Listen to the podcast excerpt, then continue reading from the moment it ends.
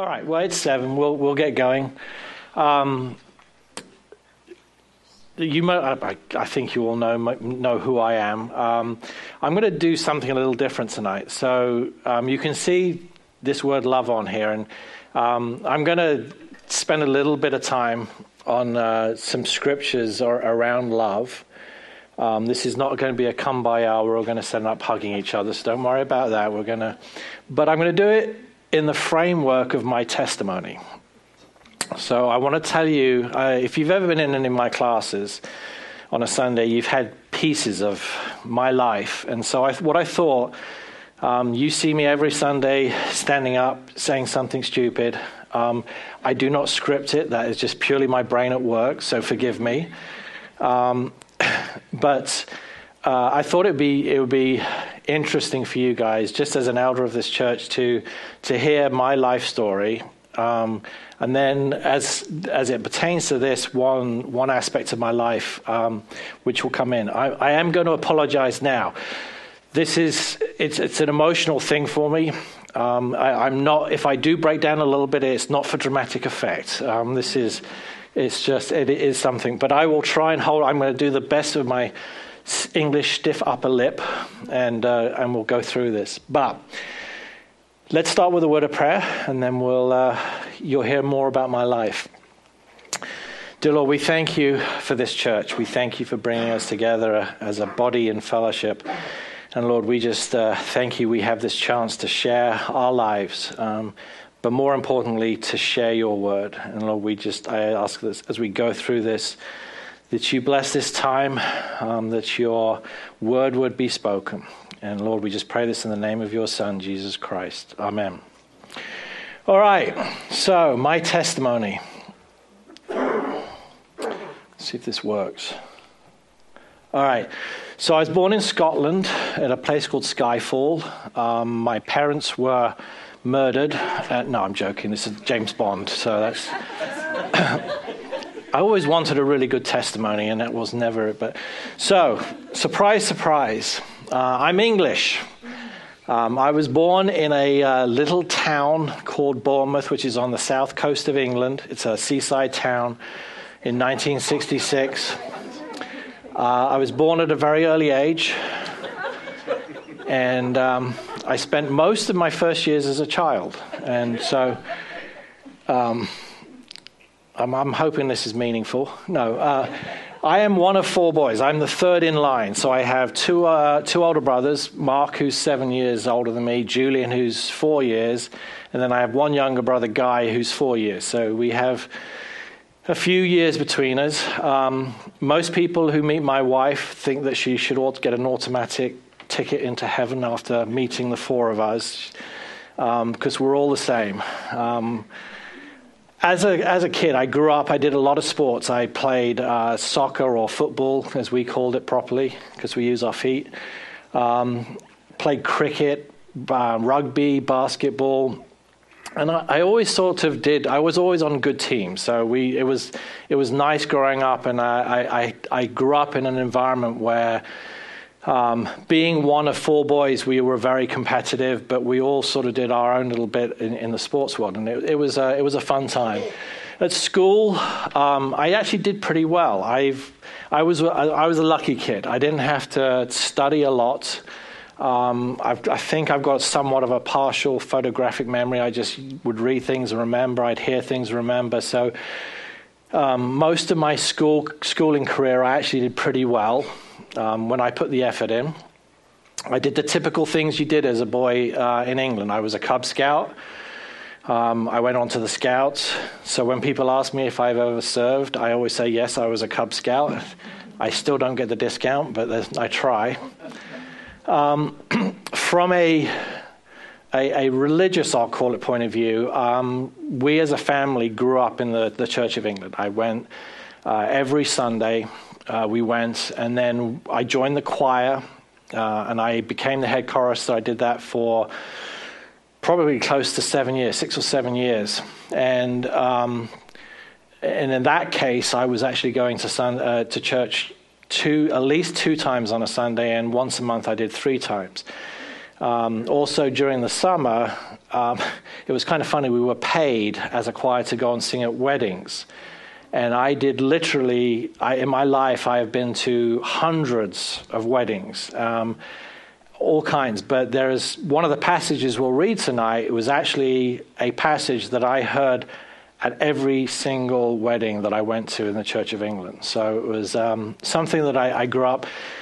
Um, when I was 30, my parents separated. Um, it wasn't uh, it wasn't a good good time. It was a very um, acrimonious separation that became a divorce. Um, my my dad, who you have met, and I don't think he'd mind me saying this, he was mainly his reason. He had uh, he had met a lady at work and ended up marrying her instead. Um, which in its turn turned out to be a nightmare for him, and that was actually one of the reasons that brought him to faith was um, the, the, the outcome of that. But as my parents, they um, were loving parents. In England, it wasn't. It's funny. You didn't show a lot of affection. It was um, a very uh, but it was a it was a good family. We had a nice family. We still get together. My my parents both are still alive, um, and although there's still a little bit of background, um, they can sit in a room and they can have a conversation. So it was it was uh, it was a pretty good childhood. I said that was one episode that lasted for a while. That was uh, was difficult, but it also, uh, as as I'll share it was one of the things where I started to see God's hand in my life. I didn't recognize it then, but looking back on it, it was something that, that struck me. So, um, going through the whole uh, English church, um, one of the things you do is, is you end up with similar to in the Catholic faith where you have the uh, there's a catechism or the the stuff like that. We we went through a thing called confirmation, and I still have this letter that I had written to the church about why I wanted to become a Christian. Now, at that point in time, I can tell you I was not a Christian. But it was interesting to go back and read this, and I'll just read, so I'm not going to read the whole thing, but just some parts of it. Um, I, I would like to be confirmed this year so I could become a, and I had little entry point because I put true in there because I didn't think I was a true Christian, but a true Christian, and a member of God's armies on earth. Um, let me go on. I, I, feel now that I'm ready to be confirmed, I, as I have learnt enough about God for confirmation and have learnt enough about myself. Um, uh, let me see. When I get confirmed, I will know enough about myself that I know that I am what that what I am doing when I reply to the bishop's questions. There are three things I hope will happen when I'm confirmed. I will turn from my sin, and, will, and God will forgive my sins, and the Holy Spirit shall be given to me, and I will accept it. Um, after going to church for 13 years and singing in the choir for six, there we go, six of those years, I've learned to praise God, but I have not felt I have been praising Him fully. So I think if I am com- confirmed, I will feel a full member of God's family from Giles. So that was what I had written to one of our priests. Um, and again, what I when I look back on it, it was it was something that I don't know that I fully understood. We we we never heard the gospel, um, but you definitely had a foundation. Yes. How old were you when you got confirmed? Um, I think it was 13. That's my wife, who I've been living with 28 years asking questions about me. So uh, we have a very close relationship. but I had that, I had a foundation, um, but I, I never, never once heard the gospel. I never heard that I was a sinner. In, in truth, I, I said in there, yes, I want to turn from my sin, but I really didn't know what that meant. Um, in 1984, I left England. Um, I had graduated what we call the equivalent high school. And I came to Lafayette College, which is a, a, university up in Pennsylvania. It's a small liberal arts college, there's about two and a half thousand people. I was the only English person on campus. everyone knew my name, and it was I didn't know theirs. I mean, I'd walk across campus, hi, hi, Giles. I'd be like, uh, hey, I don't, I didn't know him, but I was the only English guy, so people knew me as the English guy. Um, while I was there, um, I really only went to church at Christmas, which is why when I went home, or I, I used to stay with a family up in Connecticut. So I became a once a year Christian, a CO, Christmas only. Um, I didn't even have Easter in there. Um, in 1988, I went back home after graduating. I did it very well um, as part of my education, um, but could not work over here. So I had to return home to England. Um, and when I went back, I didn't go back to church. I was, I just, and again, it wasn't that I was against it, it just wasn't part of my life.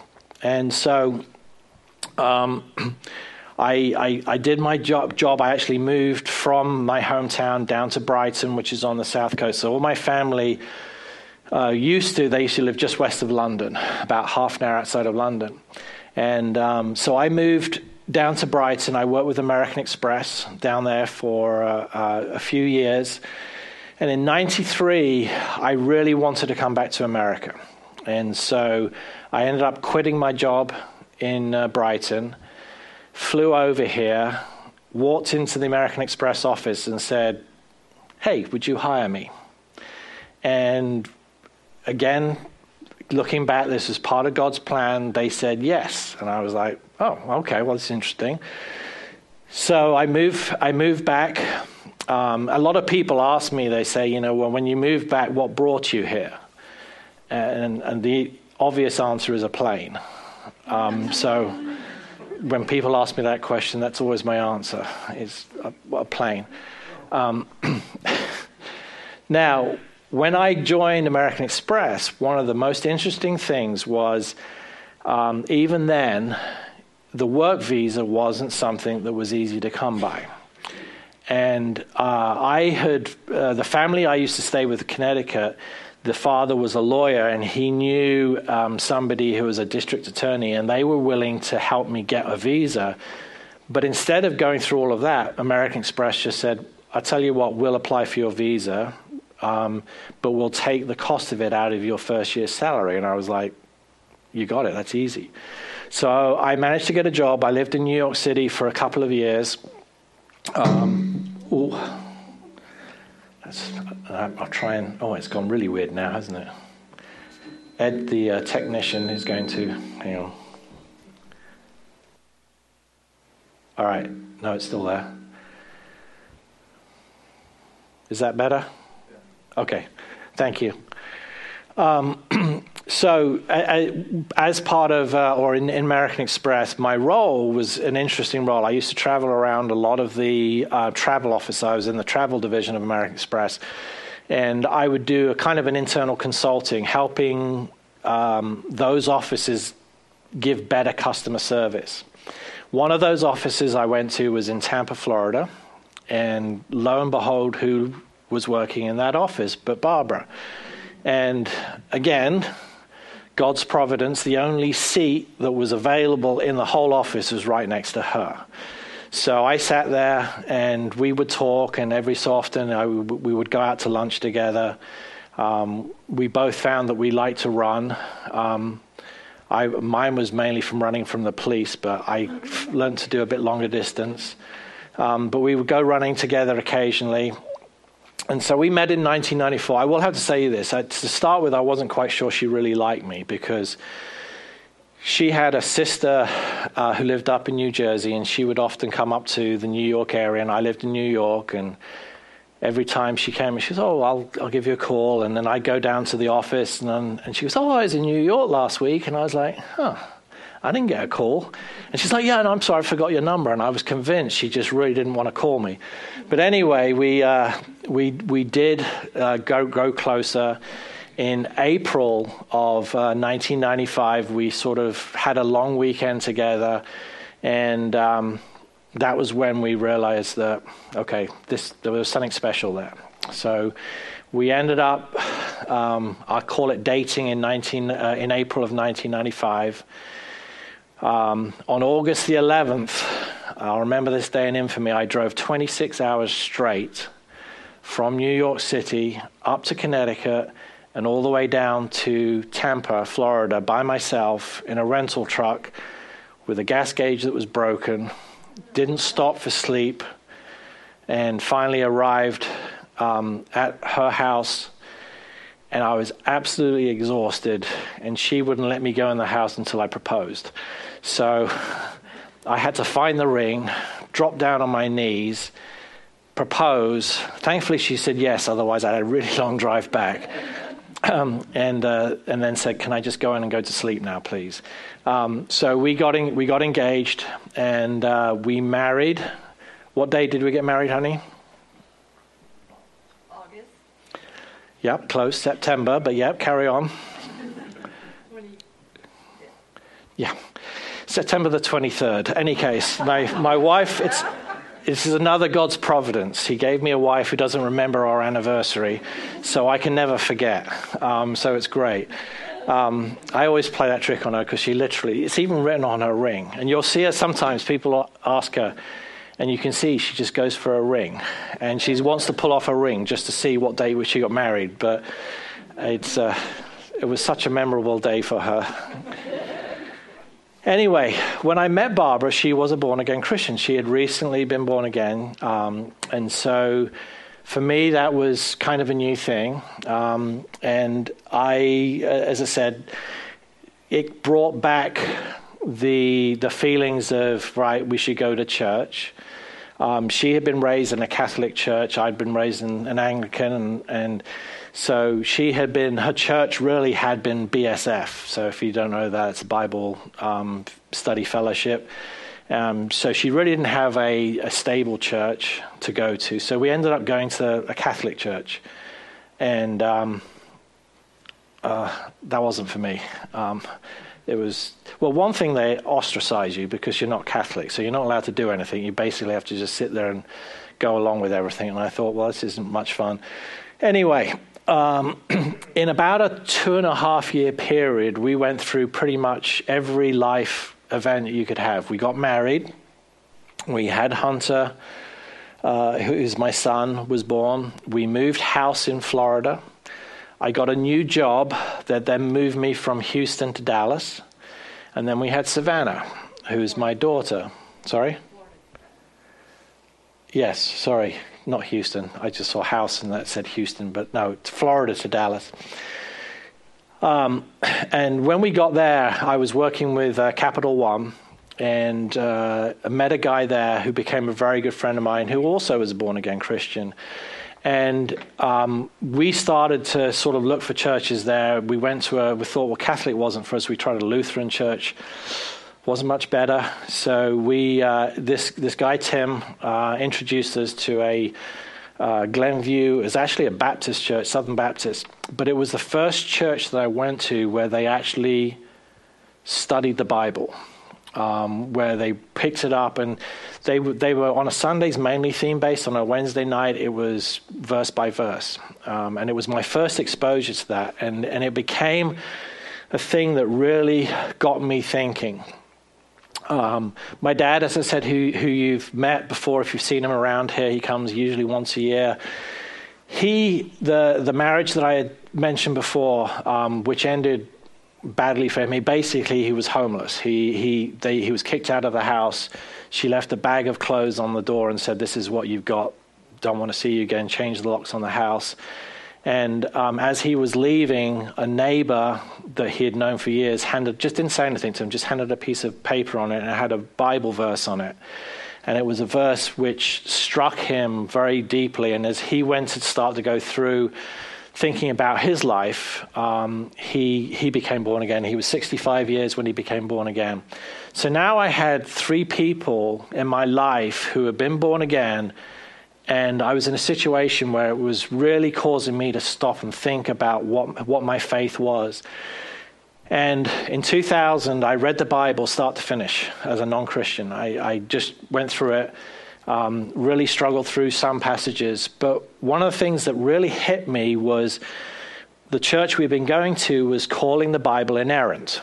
And I was like, if the Bible is true, if it is the truth of God, then I'm in trouble because there's so much that in my life I'm not meeting, even coming close to God's standards. And so it really made me sit and think, you know what?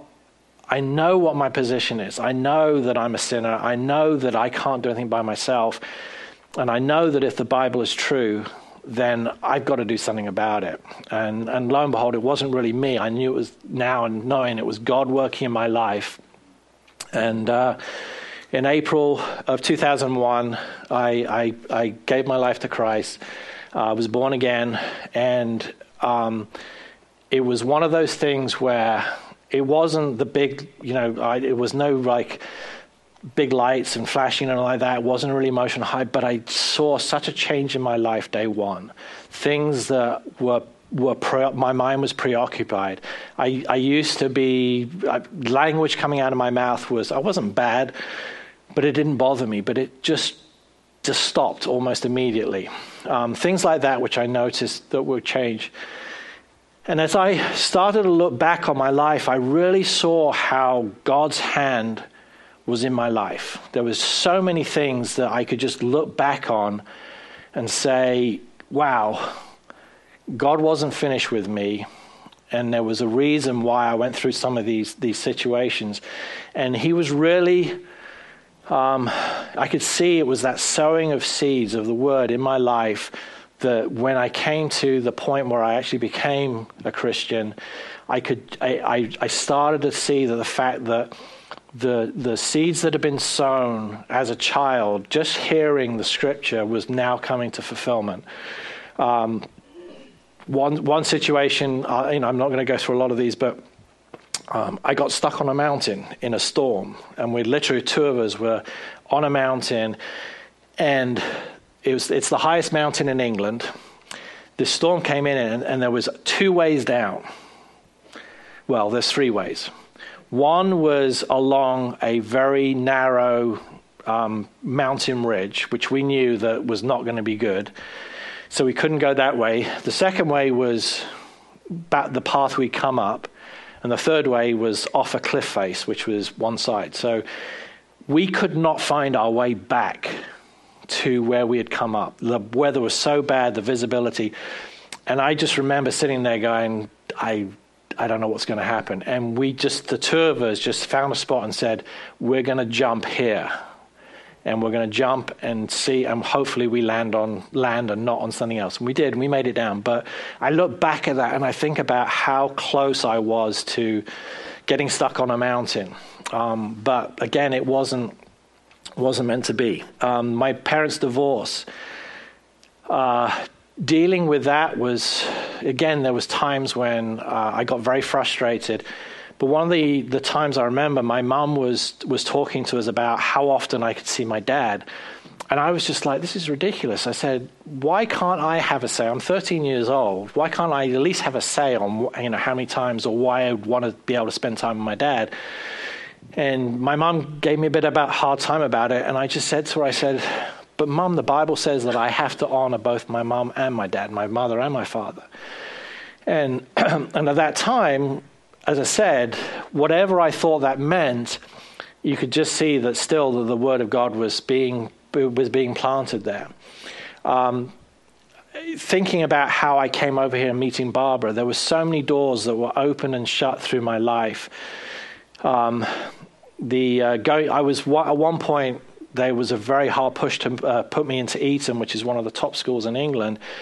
And I was that close to going, and I just reneged on it. If I had gone there, my life would have been extremely different from today. Um, coming to America, getting work visas, all these things, you start to put together and say, here's a, you know, a boy from just outside London meeting a girl from Tampa, Florida, and end up getting married and having children, um, you, know that that was part of God's plan for us. Um, so, as I said, we uh, I, would moved from Amer- from American Express to Capital One, from Florida to to, to Dallas. Um, in, in, September of uh, 2001, so I was um, Uh, I was born again in April. In 2001, I decided to get baptized in the church. And a week later, I lost my job. And I was like, okay, now we'll see how I go. Well, that next six months was the most spiritual growth I've had in my life. Um, I went from reading the Bible as a non believer once to a point where I had time and I was reading it every day. I read through it again now as a Christian, and things started to fall into place. Um, but during that period, I had no pay. Barbara wasn't working. Um, we had no paycheck. We maxed out our credit cards. We used up all of our savings. I cashed in all of my 401ks. And literally, we were day to day. Um, there was one time we were coming home from church, and uh, you know, Barbara said to me, "She said, well, what have we got to eat?" And I'm like, we don't have anything. And I said, "Okay, when we get home, I'll drop the, you and the kids off, and I'll go down to the food bank, and hopefully it's open on a Sunday, and I can find something." Got home, and there was a bag of groceries on our doorstep. Um, there was times when we had a bill coming up, and I'm sitting there going, "I do not know how we're going to pay this bill." Get the mail, and somebody would have sent us five hundred dollars um, Christmas time, we literally were going, we, we don't have any money to buy kids' toys. We had so many people step up that we had enough not only for Christmas but for their birthdays as well. Um, uh, we, I, I actually wrote down and I started to chronicle all the blessings we got during that time. And there was over a hundred times where people stepped in and filled the gap for us. Um, and it was just, it was such a wonderful time to go through from a spiritual point of view, despite the hard times it was causing on the family. The, the, the culmination of it was really kind of interesting. As I said, we were really at the end of the rope. And one day, Barbara, and she can share this part of the story sometime, but she literally broke down in the in the in the shower. She was having, and she just prayed. She's praying, God, just give Giles something, just a sign. He sent out so many. I hadn't even. I'd sent out hundreds of resumes, not one interview. And she just said, just give him a sign.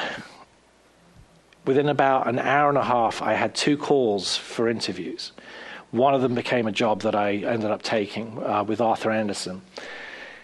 Um, but that wasn't enough. We, we literally, when they said to me, said, right, we're going to have you start on March the 1st. And I said, that's fine, I'm, I'm ready. And I looked at it and I said, you know, March the 1st, our mortgage payment is due. We're going to have to just miss it. I'm going to have to default on this payment. And, and they called me back and said, actually, could you start two weeks earlier? And I was like, yes, I can. And so I got a starting bonus, and we actually able. We never missed any any payment on any bill or anything during that whole time. So um, I had that job, which then moved me from Dallas to Houston.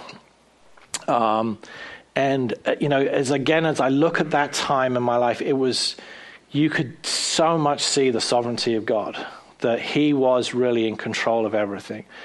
Um, his timing was perfect.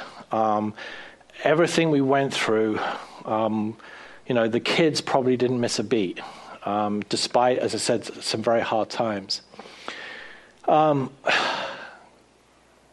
so fast forward, now we're we're living in Houston, and um, on Memorial Day, I always remember because we were actually having some friends over, um, the wards who used to go to church here. They were coming over on Memorial Day, and literally probably 30 minutes before they arrived, my brother called me from England and said, Hey, Giles, um, is what Savannah's posting on online, is it true? Is she, is she just messing around?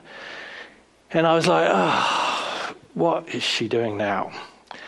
And um, she had, um, so she, she had, by this time, she had graduated, we homeschooled the kids, and she had graduated from the high school age. Um, Hunter was at college. Um, he was staying at home, but he, he went to U of H. She had actually decided to join the Navy. Um, and at, the time, it, this wasn't a. Um, when this call happened, it wasn't like this was the first event. We had been dealing with um, situations with her probably for a couple of years by that time. Um, as I said, we homeschooled the kids, and um, she, while she was there, uh, there was another girl that pursued her, and uh, all right.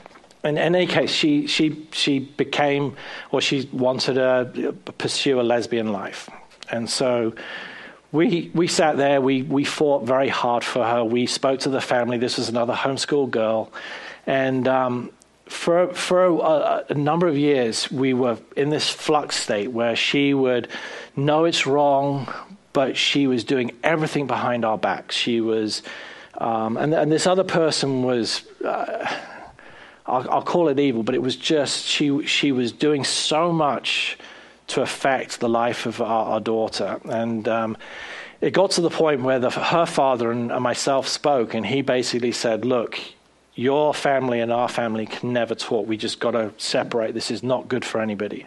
And I said, I totally agree. Um, and I think as part of that, that was one of the reasons why she went to the Navy.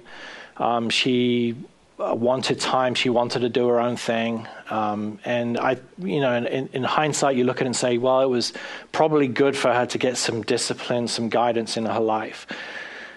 On this day, in a Memorial Day, um, she had posted, I think it was on Instagram, uh, that she had had her first treatment to become a bad.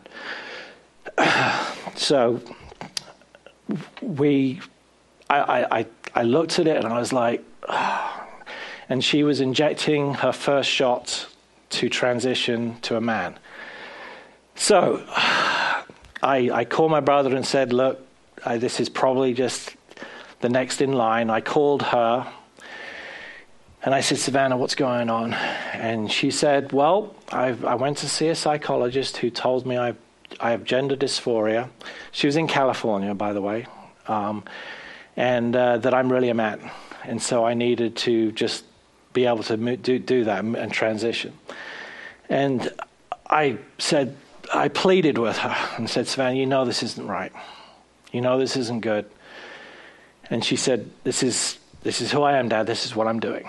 And I was like, Savannah, all I can tell you is that your mom and I will always love you. We're never going to lose you as, as, our, as our daughter, but you will always be our daughter. And uh, she also changed her name.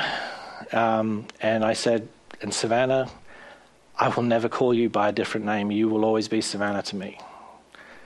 Um, and I said, so I said, I don't know how we're going to get through this, but it's. Uh, we, we, our love for you is something that we will, we will never lose, but we are never going to approve of what we know is wrong.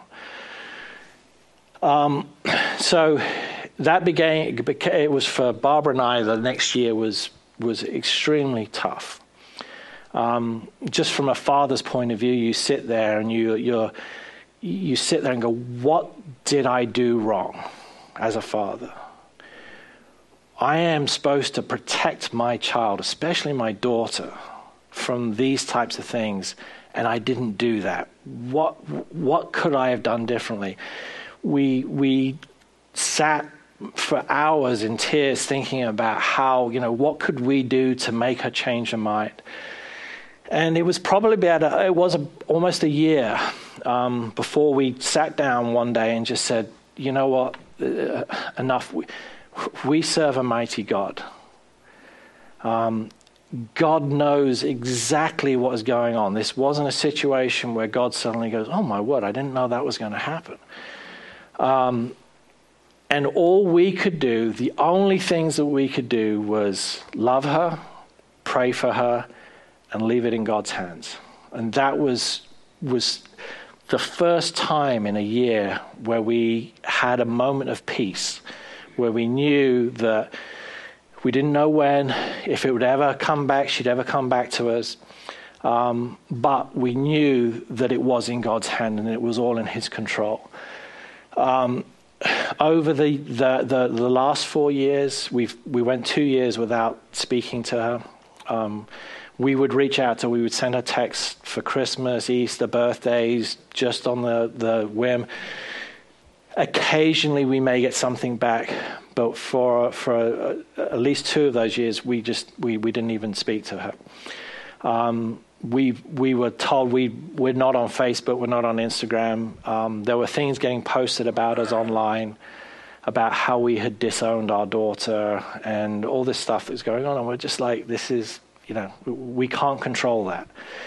Um, and as I said, what we really just came to this point where we knew that if God was in control, we could rest in it. And I just put a couple of verses on up here that really struck home with me. Um, Psalm 46:10, cease striving and know that I am God. Philippians 4, 6, 7. I actually had this on the back of my old car. Um, Be anxious for nothing, but in everything by prayer and supplication. With thanksgiving, let your requests be made known to God, and the peace of God, which surpasses all comprehension, will guard your hearts and your minds in Christ Jesus. Uh, Job 12:10 in whose hand is the life of every living thing and the breath of all mankind. We knew God was in, in control. One of the things that hurt most um, was family and friends who would turn to us and say, We understand, but you just need to love her. Just, you know, accept, love her dearly, and she'll, you know, everything's going to be okay. And we were like, we, we do love her. You can't tell me that you, we don't love her. Uh, even recently, when my son got married, my dad was over, and, and my brother and his wife were over, and the subject came up. And I said, let me just tell you what we do, and you tell me why this isn't love. We contact, we reach out to we wish her happy birthday, we do these things. Barbara just made her a, a beautiful quilt, sent it to her. I said, Does that sound like parents who disown their child, that don't love their child? And I, and I, when this was told to me that, you know, I, I just needed to love her as though I wasn't loving her, it made me really sit down and say, What is love? What, how do I show love? And so, what I, what I, this is where it gets the scriptural bit. So you are going to hear some Bible tonight. So this is, um, I, I started to sit down and try and think about how, how do I show love to my daughter? How do I, what is, what is really the meaning of love? And um, if you think about it in the English culture today, there's one word. But what do you think? What do you think love means? And now, before you answer that question, let me go through the Greek the Greek term. So there's really four major, in the Bible, there's actually six or seven words that are related to love in Greek. But the four main ones that really come out agape was one we will probably all know. It's the highest um, manifestation of love, it's the unconditional love, it's the love that God has for um, his children. Um, and so you, you, have that, that love, you'll, you'll, see a lot in the Bible. Phileo, um, Philadelphia, the, the city of brotherly love. This is this is where this one. You can see it how David and Jonathan, in my mind, that was a, a phileo love where they, they loved each other as brothers. Eros is the, uh, the sensual love, the erotic love. And then the final one, storge, which is a familial love. It's the, the love that a parent would have for a child. An example of that. When you think about love today, when you hear love, what do people mean? What are they talking about? Emotion, Emotion, yeah. It's, it's more of this eros. That's a heavy one, I think, people, that, that drives it. If you think about society today and, and how sex and the sex industry drives this world, a lot of people, that's what they're thinking about. Um, the agape love is just something that's probably very foreign to people because that's when you understand what agape is, then you can understand how you can love a child even though that they are doing something that is against God, God's word. It's, it's still that unconditional love. And again, it's loving them, not loving the sin or approving of their sin. Um, now, if you do want to turn to John 21, there's a good example of this in John 21. Um,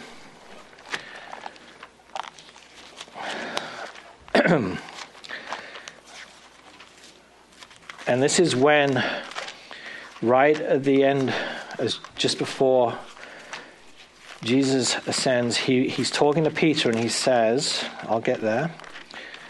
Um, I'll just read it off this. He says, so, um, so when they had finished breakfast, Jesus said to Simon Peter, Simon, son of John, do you love me more than these? He said to him, Yes, Lord, you know that I love you. He said to him, Tend my lambs. And he said to him a second time, Simon, son of John, do you love me? He said to him, Yes, Lord, you know that I love you. He said to him, Shepherd my sheep. He said to him a third time, Simon, son of John, do you love me? Peter was grieved because he said to him the third time, Do you love me? And he said to him, Lord, you know all things. You know that I love you. And Jesus said to him, Tend to my sheep. When you read that in English, what, what if, if somebody who is not as well versed in Scripture was to read that, what would you think that they were, they were looking at as that word love? Phileo. Yeah, I mean, it's, it's, it's probably one term. They're not thinking about it in multiple uh, different terms. But when you think about it from a, you know, even from a Christian point of view that doesn't study the Bible, um, one of the interpretations of this is well, this is to counter Peter's three denials, and this is just Jesus saying, hey, you deny me three times, you're going to tell me you love me three times, I'm going to raise you up. Which is maybe partially true, but you look through this, and without understanding the Greek word, you lose a lot.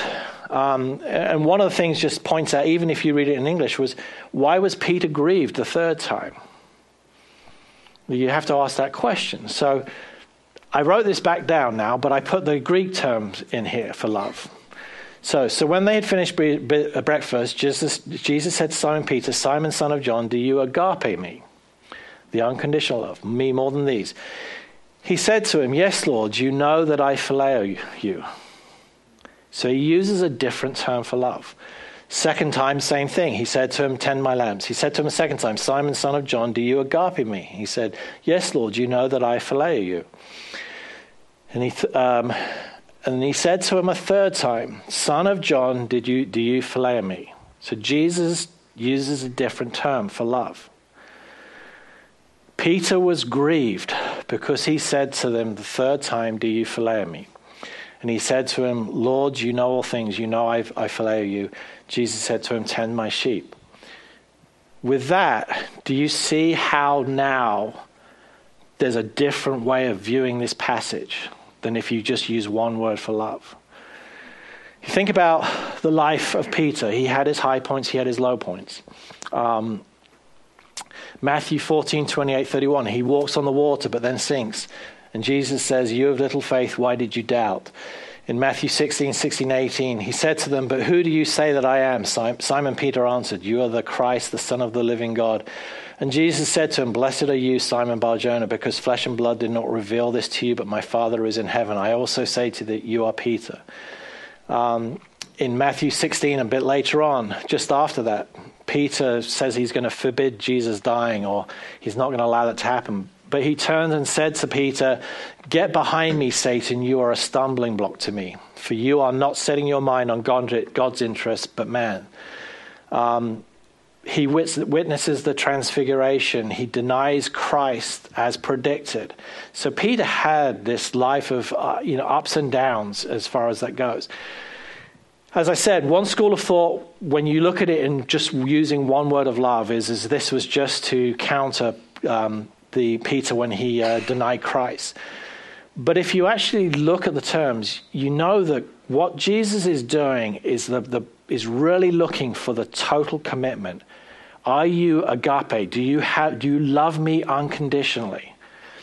And the, I think what Peter, when he responds, I think he recognizes that he has let Jesus down in the past. He's, he's um, denied him, he's done these things. And he can't use the same word that Jesus used. Um, but then Jesus, uh, lastly, comes down to where Peter was and says, Well, do you even phileo me? Are you really sure about that? And Peter goes, Yes, I am sure about that. But he was grieved because he recognized that Christ was now using his term rather than the agape. So this is just a great example where, when you look at the word love in the English language in our culture today, how different, differently it's used than how it's used in the Bible. Um, So, the passage I mentioned before, um, which I heard, I said hundreds of times growing up in the Church of England uh, in the choir, was 1 Corinthians 13 4 7. And it, it is such a great passage. Um, so it says this, starting in verse 4 Love is patient, love is kind, and is not jealous.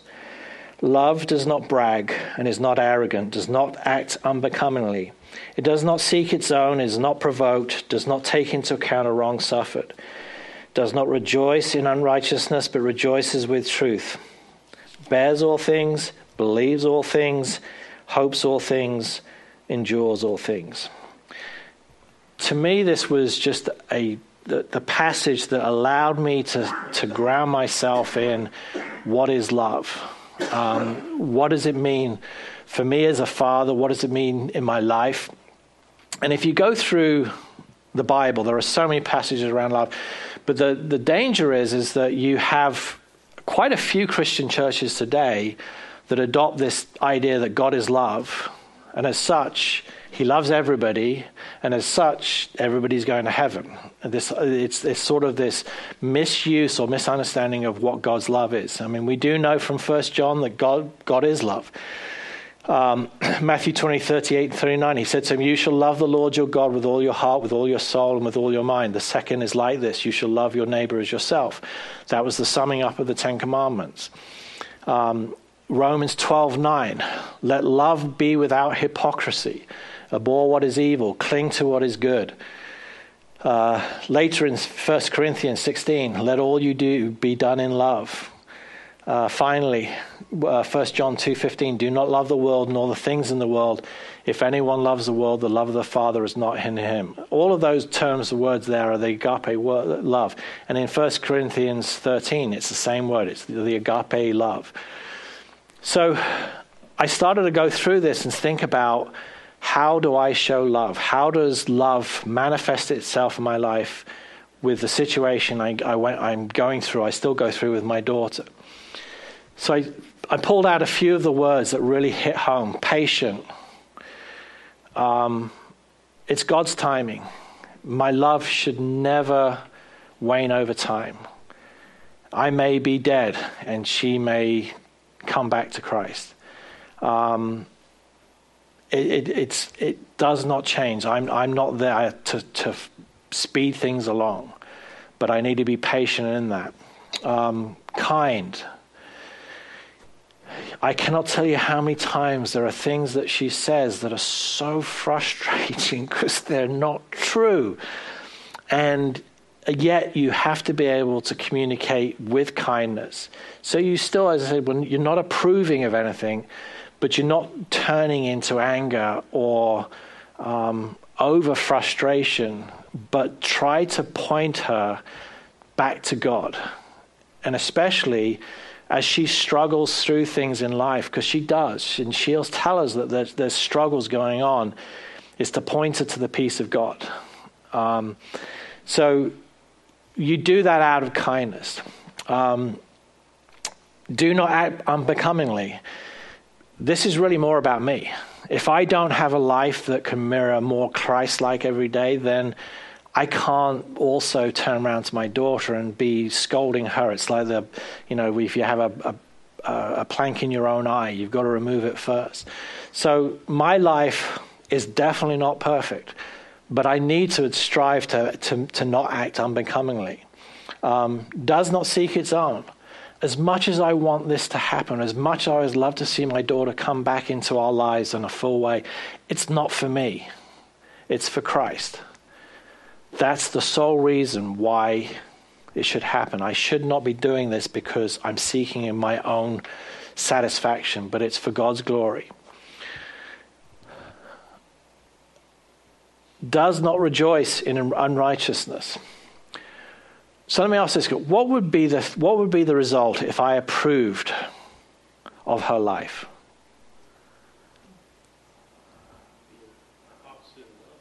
It'd be the opposite of love. Best example, sorry. Yeah, I, I, mean, we, we look at it and we say we're basically opening the door of hell for her. I mean, we're, we're pushing her down that path. Um, the best example I always use is uh, if, if there was a doctor, if you were sick and I was a doctor and I had the cure, it is it loving of me to be able to go to you and say, hey, look, you're sick, great, you know, you'll get better? Or is it, hey, I've got the cure, I can give you the cure here? Um, that's the pointing to Jesus. Um, another one that we often hear, again, when people turn around and say, well, you just need a support. I'm like, if she was an alcoholic or a drug addict, would it be good for me to be able to support her and approve of that? And they'd be like, well, no. And I'm like, so what's the difference? Um, but anyway, we know that we cannot approve. Um, does the love that we have for her help bear all things, hope all things, endure all things? Um, our love for her keeps us focused on our love for God as well. Um, as much as the, there is pain and sorrow there, I, I'm going to tell you, I did pretty good tonight. I thought it was going to be worse. But as much as that hits home, um, we know God is sovereign. He gives us that peace to endure through this. Um, it never, we never feel like our hope is taken away. We don't know what's going to happen in her life, but we have that hope for her. Um, and more importantly, it doesn't take away um, the, the ultimate hope, which is eternity in heaven, neither for us nor for her. So, a couple of things that just to, to sum up all of this. Um, when, when, we've, when we share, we, we, I'll tell you, it's been tough over the years to share our, our situation, but what we do know, and again, what is very evident, is God is in control. If you are going through anything, it's find that way to rest in His peace. Know that He is God, He's in control. This is not a surprise for Him. Um, we've had the chance to share with one other family who were going through a similar situation with a, a, a, a daughter. Um, but that was that was our you know our biggest message is just know that God's in control. I will say, as a secular thing, as a parent, social media isn't a lot of fun. There's so much garbage on it. You have to either stop it or monitor it very, very closely. And secondly, there's times as a parent you have to step in and say, this person is not a friend. Um, as I said, we, we tried our best to keep this person out of Savannah's life. We failed in the end, but we tried our hardest. But the other option, we could have just said, okay, let's just go. And it would have been probably much worse at a much earlier age. Um, secondly, don't compromise on your faith there's so much pressure out there for us to compromise our values and our faith, whether it's from family, friends, society. Um, we've we've stayed firm. We will not approve of her sin. It doesn't mean we don't love her, but we, we're not going to uh, compromise our faith and our values. Um, third, we can't save her. I don't know whether Savannah's saved today. She says she does not believe in God. Um, she grew up in the church. I believe that God's word doesn't come back unfruitful. So there's that hope there. But I, I, all I know is, is that when it becomes a situation with an unbeliever, you share the gospel. Um, the rest is up to God. It's up to God and the Holy Spirit. We cannot, I cannot do to anything to, to raise them out of their sin or save them. And finally, I realize that people make choices. As I said, for the first year, I, I, I blame myself a lot. And it came to a point where I really had to, re- again, recognize that it, th- this was a choice. Savannah made choices. We, we raised her in a Christian environment, but she still made her own choices. Could I have done things better? Yeah, you know, maybe I could have. But I can't blame myself because when you live in that, that's where the real sorrow really bites hard. Okay, can uh, let me say a prayer, and then we'll uh, you can head on out. Dear Lord, uh, again I thank you that you are a sovereign God. As we each of us look back on our lives to see how your hand has been on our lives to lead us to where we are today. And Lord, uh, despite the troubles we may face, and, we're told that we're going to face tribulations, we're going to find we're going to face persecution. And as we think about where we are today in society, we see it more and more. And Lord, that calls us even more to just rest in your peace, to know that you are there, you are in control, there is no surprise to you. And secondly, you do not change. Your, your, your word does not change, and that is where we need to, to rest uh, in our hope. Lord, I thank you for again bringing us together here on this evening. I thank you for this church. I thank you for your word. And I pray just as we go out into the world tomorrow and the rest of this week and in the future that we are lights to the world, that they see Christ in us. Lord, we thank you again for your son Jesus, and it's in his name that we pray. Amen.